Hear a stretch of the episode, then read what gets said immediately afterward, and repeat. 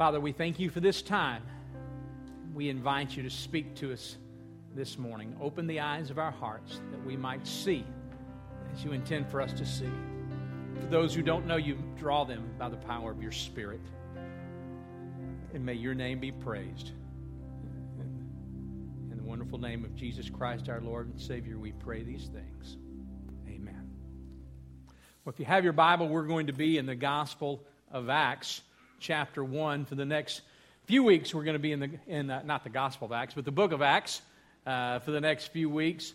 And uh, as we look at the, uh, the purpose of the book of Acts, which is uh, the power of the Holy Spirit in giving an account uh, of the transformation of the church and of those who followed Christ. And as we, we look at this and as we inspect this text, I think there's a, just a lot of wonderful lessons that we can glean uh, from this early church, from this blueprint of how Christianity begun and how the spread of Christianity and, and the church impacted the known world of that time. Now, as I think about that, I also remember, uh, if you can go back with me in history, the late, it's the late 1700s and early 1800s in Europe. And uh, many of the countries in Europe at this point, uh, there's kind of a brewing of tension that's going on. Particularly, one, one country for sure would be France. And in France, uh, you've got uh, the nobility, the royalty that are really pretty much dominating all the wealth and society of that time. There's a very small percentage of them, but they are not taxed. Uh, but yet the people are being taxed at 60 and 70 percent. And so there's a lot of animosities growing, and then you throw in a famine, and uh, what we have is the French Revolution that occurs. And so many of you are familiar with that. Uh, what's also sometimes forgotten or unknown that uh, also in Great Britain, the conditions weren't that different. Uh, there was, a matter of fact, in some instances, even higher tax rates occurring in Great Britain than there were in France. But there's also a uh, just just a very unique event that occurs during that time. While the French are having their revolution, there's also something stirring in Great Britain, and it's called the Great Awakening. Through George Whitefield, through John and Charles Wesley, through Charles Finney, through many great men, as they began to preach the gospel of Jesus Christ, we see scores and scores of people coming to Christ. Uh, some historians will say anywhere from one in five to one in four people make a commitment to Jesus Christ, experience revival within their lives. And so it has a profound impact on that culture at that time. We see the literacy rate starts to go up. It's uh, the, the, the heart or the beginning of the Industrial Revolution, and we see child labor laws coming to effect. We see orphanages begin to open up. We see the, the abolishment of slavery. Just a lot of neat things occur during this great awakening time. And uh, historians are, are, are, fascinated by it. And of course, you know, it even spills over across the Atlantic into the colonies here in the United States as, as well. And it's known as the Great Awakening. But you know, the first real Great Awakening occurred here in the book of Acts uh, shortly after Jesus uh, dies. And we see, we'll see in the text where he uh, comes back for 40 days. And here in the book of Acts, and how he instructs and, and, uh, and trains the disciples and inspires the disciples and tells them that the power of the Holy Spirit is about to come upon them. And it's very interesting when you think about it. There was this small group of ragtag men who were not in a dominant position of power by any means. Matter of fact, they were under uh, the instruction of the Roman government, uh, under the power of the Roman government. And not just that, they were also uh, not even in their own nation that was under the oppression of the Roman go- government, they weren't in leadership there. So you've got this small group of ragtag men and also some women who follow as well. And somehow that bubbles up, and somehow we see it going from 12 to 70 to 120 to 500 and 3,000 here on Pentecost. and we see this explosion to where 300 years from then, we will see it as the principal religion of the known world. some historians will say nearly 50% of those under the Roman Empire, and Constantine himself will take on that moniker of Christian. And how does it go from this little group of men, from this Messiah who is killed upon a cross, which, by the way, we don't have time to get into the apologetics of that, but you realize there were multiple men who came claiming to be the Messiah before and after Christ. But here's what would happen they would raise a little army, they'd raise a little group, they'd start a little revolution or an attack, and it would get squashed, they'd get killed, and the leader would get killed, and that'd be the end of it. Every time when the leader dies, that was the end. Okay, he wasn't a Messiah. And uh, their, their group just disperses and they all go away. Okay? That's the end of it. Story's over. Uh, no, there's no scene two coming.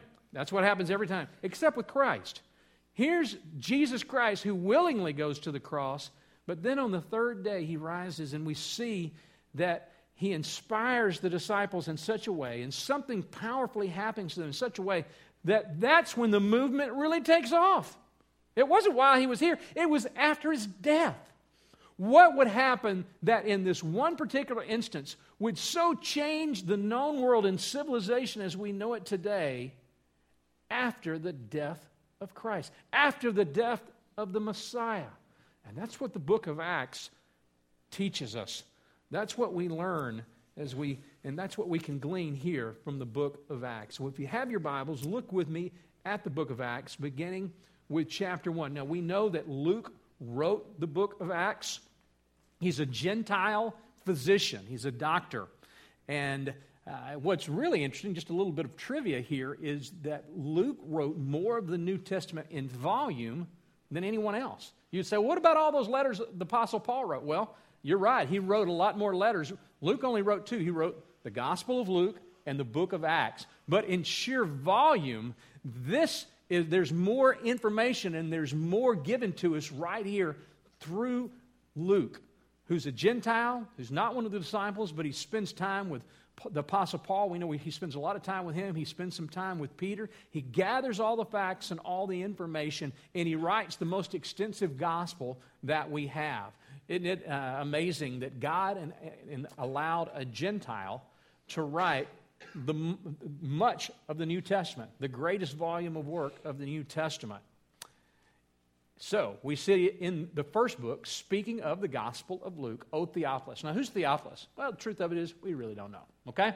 But here's what we, here's, here are two theories on who Theophilus might have been.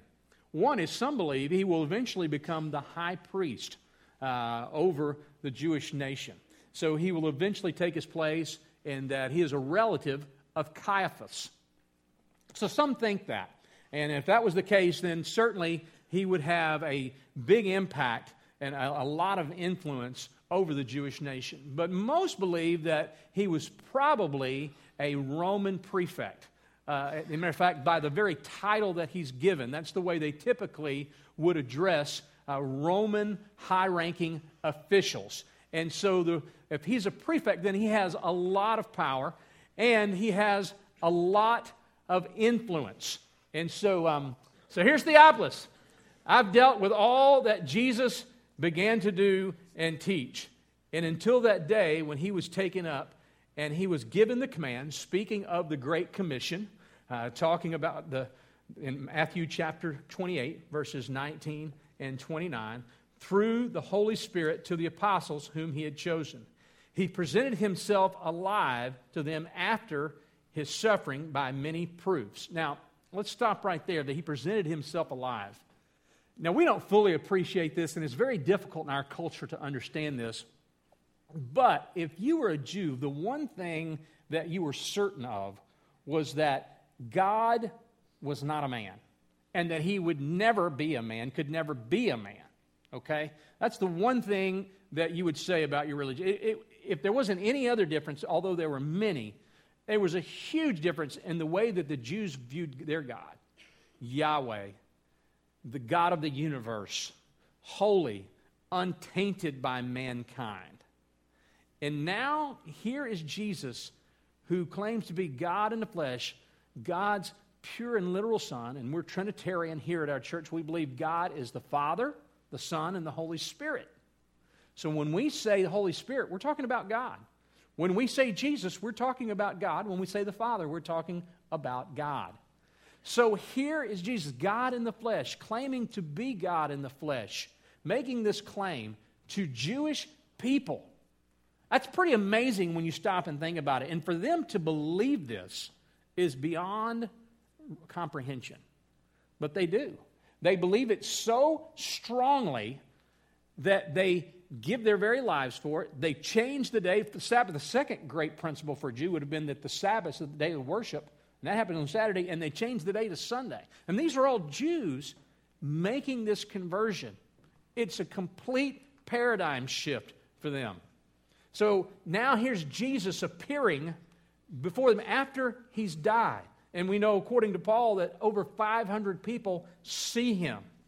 The many proofs appearing before them over the 40 days and speaking about the kingdom of God. And while staying with them, he ordered them not to depart from Jerusalem, but to wait for the promise of the Father, which he said, You heard from me. For John baptized with water, but you will be baptized with the Holy Spirit not many days from now. We know Pentecost is coming, and as he speaks here, we're talking specifically uh, about the power of the Spirit that's going to come upon the disciples. So when they had come together, they asked him, Lord, will you at this time restore the kingdom of Israel? He said, Look, the power's coming. There, I want you to stay right here in Jerusalem, and I want you to worship here, and I want you to prepare here, and know that the Spirit of God is coming upon you. And we're going to talk about the Holy Spirit next week in, in depth. But it's very interesting here because they hear this and they're still thinking, okay, so we're going to have a revolution, right? And we're going to get rid of the Roman oppressors, and we're going to be rightly uh, put back into our place. We're going to get our country back. We're going to get our temple back. We're going to get everything the way that we, we had it before. And don't you know, Jesus is just thinking, you know, this is like my teenager who I'm talking to him about the importance of life, about this big investment I'm making for them for college and to be prepared, and how it's important to make good decisions. And let me tell you about the most important decisions of your educational life. And you're explaining that to them. They go, okay, can I have some money to go to the movie? I mean, Jesus must be feeling just like that at this moment because they still don't get it. He's risen from the dead. He's come back. He's proclaimed the truth and the power of the gospel. He's promising them the power of the Holy Spirit. So is this when we get our this is when the kingdom comes? This is when we get our place back? This is when we get rid of the Romans? That's what they're still saying. They still haven't totally gotten it. So what changes them. Well, let's continue. He said to them, It's not for you to know the times or the seasons that the Father has fixed by his own authority, but you will receive the power when the Holy Spirit has come upon you, and you will be my witnesses in Jerusalem and in Judea and Samaria and to the end of the earth. You will have the power come upon you. Matter of fact, in the book of Acts, we see the word Holy Spirit appearing 42 times. It only occurs about 96 times in the whole of Scripture, but 42 of those times it's occurring right here in the book of Acts. So, what do we learn from this text? What do we learn from this passage? Well, we learn a couple of things. First of all, the essence of Christianity. the essence of Christianity. Now, what do we mean by the essence of Christianity? Let me establish to you like this. Today, in our culture, it's really okay for you to say something of this nature. Most people would not be offended if you say something of this. You know, I'm a Christian, and I'm a Christian because that's what works for me. It, it, works for me, and that's what's good for me. And we take a very, what we would call, subjective approach. But if I turn that and I make that an objective approach and I say, you know what, I believe Christianity to be the way. I believe that when Jesus made those claims, they were pretty exclusive. When he said, I am the way, the truth, and life, no man comes to the Father but through me, and that Jesus is the only way to God. Whew. That's what we would call an objective statement, an objective truth. Matter of fact, Jesus makes it objective in the sense. Now, you may interpret it as subjective, but Jesus makes pretty objective statements. He said, I'm the way, the truth, and life. No man comes to the Father but through me. We have to determine whether that's subjective or objective. Some people would say, well, I'm going to try Christianity, and I'll see if this works or not. I'll just kind of try it and see if it works. Let me tell you, that's not why you come to Christ. to see if it kind of works for you. It's not like a new car or philosophy or relationship. Let's just try this and see if this works. You come to Christ because it's true. That's why we come to Him.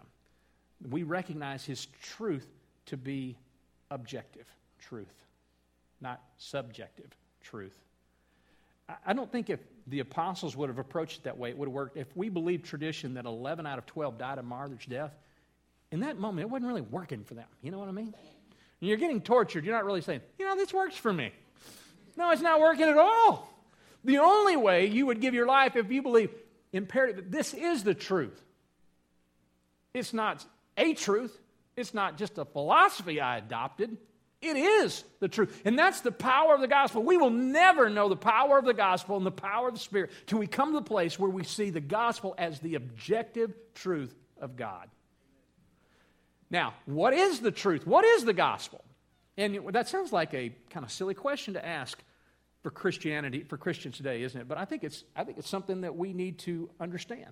So let's just kind of walk through the principles of the gospel. Number one, that Jesus Christ is a Savior and that He's God. We stated earlier that he's not, uh, he's not simply a messenger of God. He wasn't even simply the Son of God. He is God. He was God in the flesh, the Father, the Son, the Holy Spirit. We have to believe that that is objective truth to know the power of the gospel. Number two, that he lived a sinless life and he willingly died for our sins. That he lived the life that we should have lived and he died the death we should have died. That he was God in the flesh. He lived a perfect and sinless life and because Scripture said there must be a sacrifice for sins, because God said, I am holy, and there must be a penalty for sins, He willingly bore that penalty. He was killed and buried on the third day, and He rose from the dead. He is alive today, and that He is the truth, and that He offers salvation by grace through our faith to mankind. That is the gospel. That is the objective gospel. When you start putting it like that, some people get a little queasy. Eh, I don't know about that. Again, I believe one of the reasons we don't know the power of the Holy Spirit in our church today like we could is because we take a subjective approach instead of standing firmly upon the gospel.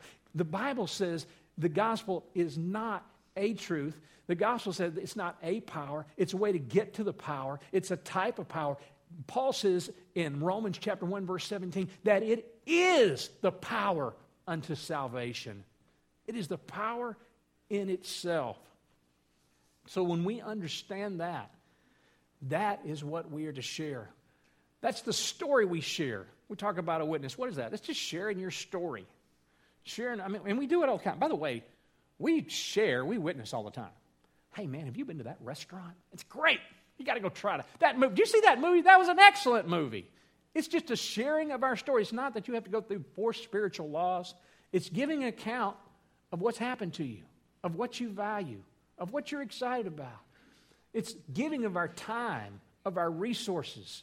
It's our mission to love God with all that we are while making more and better followers of Christ. Now, let's look at this last verse one more time because this verse sometime is subject to what uh, we learned in seminary is called an exegetical fallacy. In other words, uh, people incorrectly interpret it sometimes.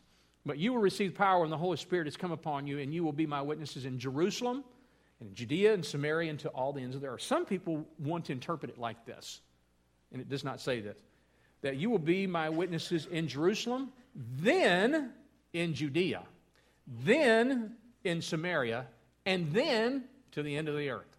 I've had people say to me, well, you know, we just need to take care of our Jerusalem right here. Now, first of all, it's a little bit problematic because 10 of these disciples, 10 of 11, remember there's only 11 left because Judas is no longer with us at this point. They're not from Jerusalem, they're from Galilee. It's not their hometown. So he's not saying, start in your hometown. Just stay right there in your hometown. It's in their hometown. It's where they've come to worship. Now, if you want to, you could say, start where you worship that would be a more accurate description. Start where you worship. It's where God chose uh, to empower them through the power of the Holy Spirit, okay? It's a holy city, and we could go into that. But if you're going to draw a clear analogy, and I'm not sure that we even need to or necessarily should, you can't say it's our hometown. The best you could do is to say it's where we worship, because it's where they had gone to worship. So you start so in Jerusalem where we worship, and we we share the good news in Judea, in our community, in Samaria, across the cultural barriers, into the end of the earth.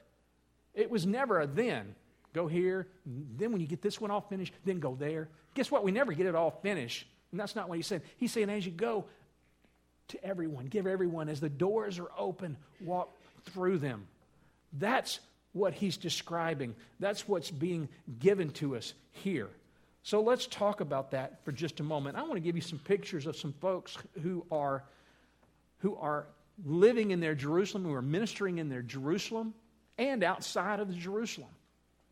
The first one is in our preschool ministry. This is Amy Koch, and Amy serves in our preschool ministry. Matter of fact, she'll do it a couple times a week and uh, volunteers after being a teacher all week and does a terrific job. She's also very involved in ministries in Africa and uh, has been over there multiple times and just makes uh, has a real heart for Africa as well.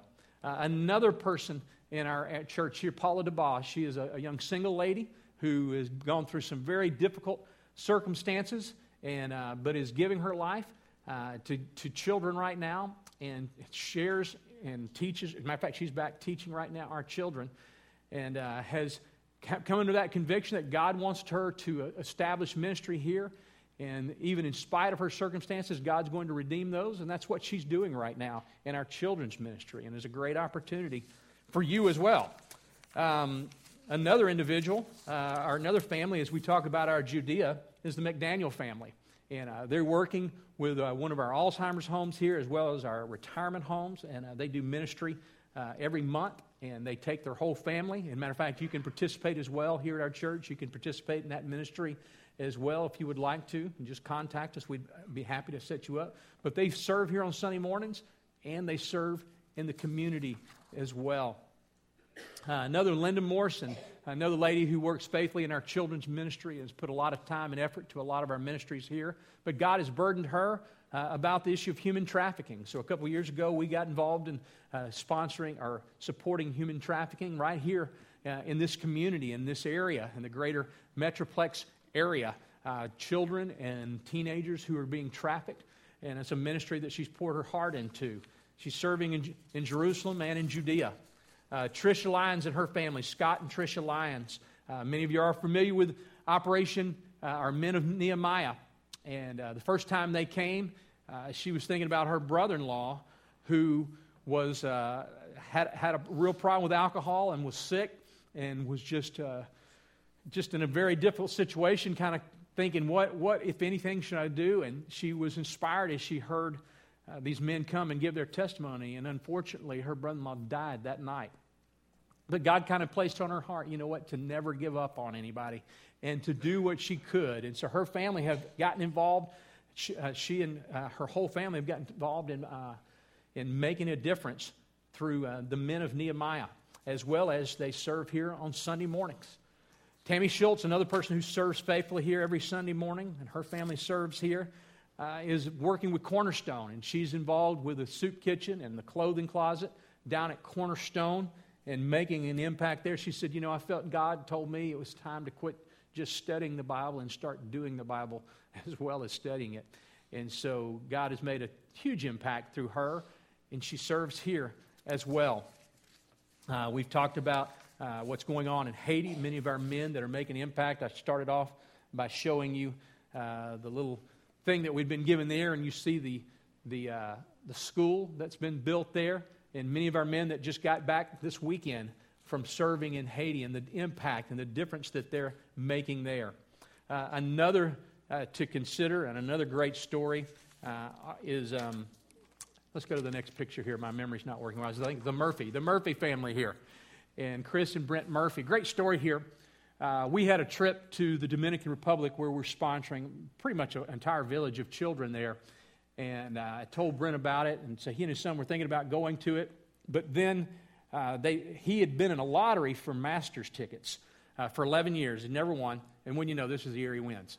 Okay, so he's got Masters tickets, and uh, he starts thinking about it, and he starts thinking, you know, I don't, I don't know that we should go. I, don't, I think maybe we ought to go to the Dominican Republic. But he didn't tell his son that. And he knew his son really, really wanted to go. And so he sat down and talked to his son, and his son said, You know what, Dad? I've been thinking and praying about it, and I think we ought to give our tickets up and go to the Dominican Republic. Just neat deal. 12 year old boy. And so they went and it had a profound impact on them. And then they've gone to Belize. And Chris, who was doing, who helped start our Mommies in Connection, is now teaching a Bible study here. It had an impact on their family there. And now their kids are, are getting involved here in ministry. Brent started a ministry called Man Up every Wednesday night. Some of you, some of your boys are probably a part of that. Ninth grade boys get together, they learn a man skill, and they're learning biblical principles. Uh, and uh, just there are like 30 boys that are doing that every Wednesday night.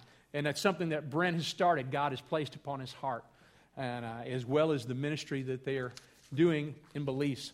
The Kersey's families, uh, matter of fact, Brian, you, some of you were just ushered in by Brian and his wife. Uh, some of you probably uh, were checked, your children were checked in by Shanti. And this is their son, Alex. Alex has a rare disease, it's a mutation of his genes. There's only five people in the world that they know that have this.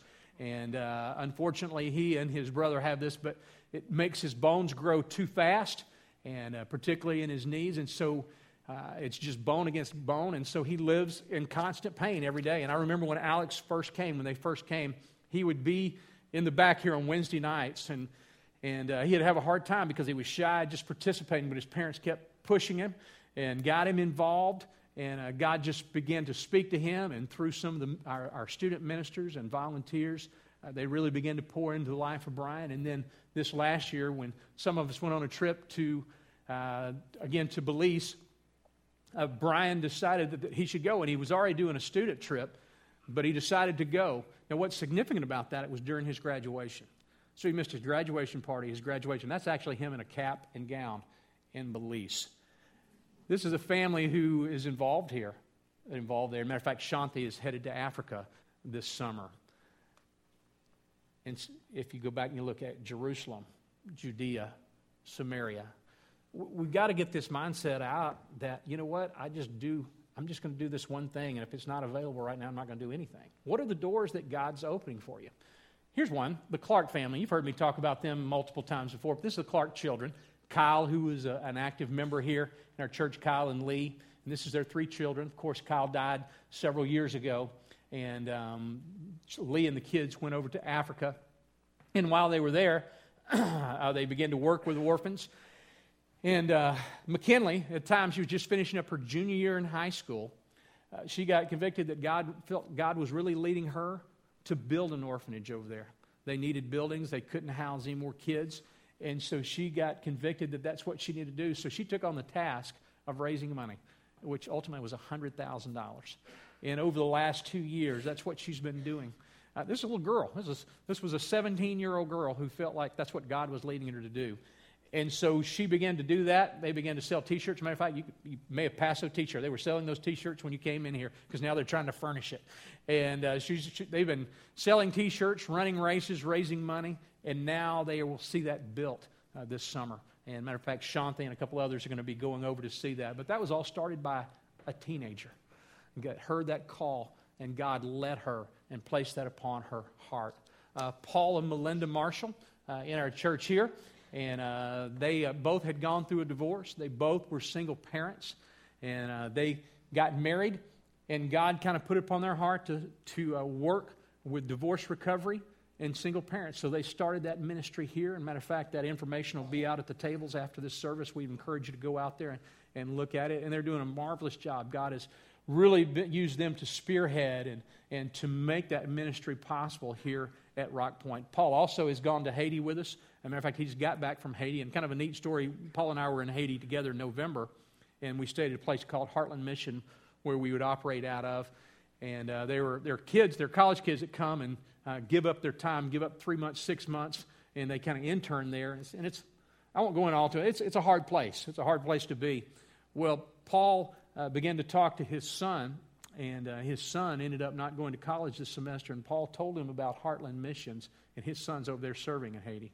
So it's another great example of God using the family unit and God using, redeeming the past and redeeming your experiences when you're willing to walk through those doors. What about you? What is God leading you to be a part of? Maybe you just need to start with a trek.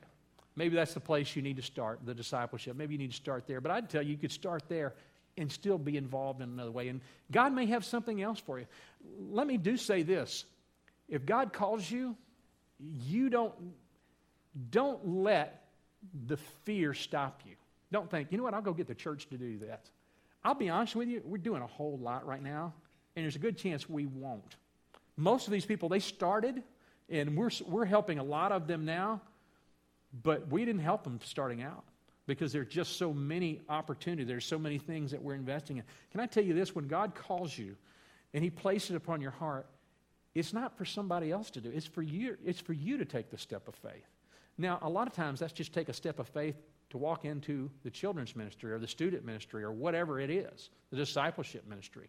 Maybe that's the first step you need to take. But don't think of it in a manner of, you know, God, whatever you're going to come out, I'll get some other people to do it. When I feel confident that everybody else will do it and everybody else will take care of it, then I'll step out. That's not the picture here in the book of Acts. When we take the gospel to be objectively true and we say, God, I'm going to operate in the power of the gospel. I believe it to be so true that it can transform the lives of men and women, and that the power of the Holy Spirit will come upon me and enable me to go forth that which you've called me to do. Then that's when we see the power and the transformation. What is God calling you to be a part of today? What is the step He's calling you to take today? Let's pray. Father, thank you that you give so many opportunities for us to get involved. Lord, I thank you that over in our new church atrium right now, there are ample opportunities for us to be involved with. I pray that people today will take the step toward you today. Lord, it's easy to say, I've got a lot going on, I've got a lot of things to be involved with, but the truth of it is, we just have to make decisions on what's most important to us in our life, what our life is going to be about, and the impact that we're going to ultimately make. I pray, Lord, that you would convict us, that you would lead us, and you would show us. And Lord, if there's one here that doesn't know you today, I pray that you would draw them by the power of your Spirit to come and experience the power of the gospel, the power of the Holy Spirit to transform our lives. We thank you for this opportunity, and we look forward to what you're going to do in the days ahead. In the name of Jesus, we pray.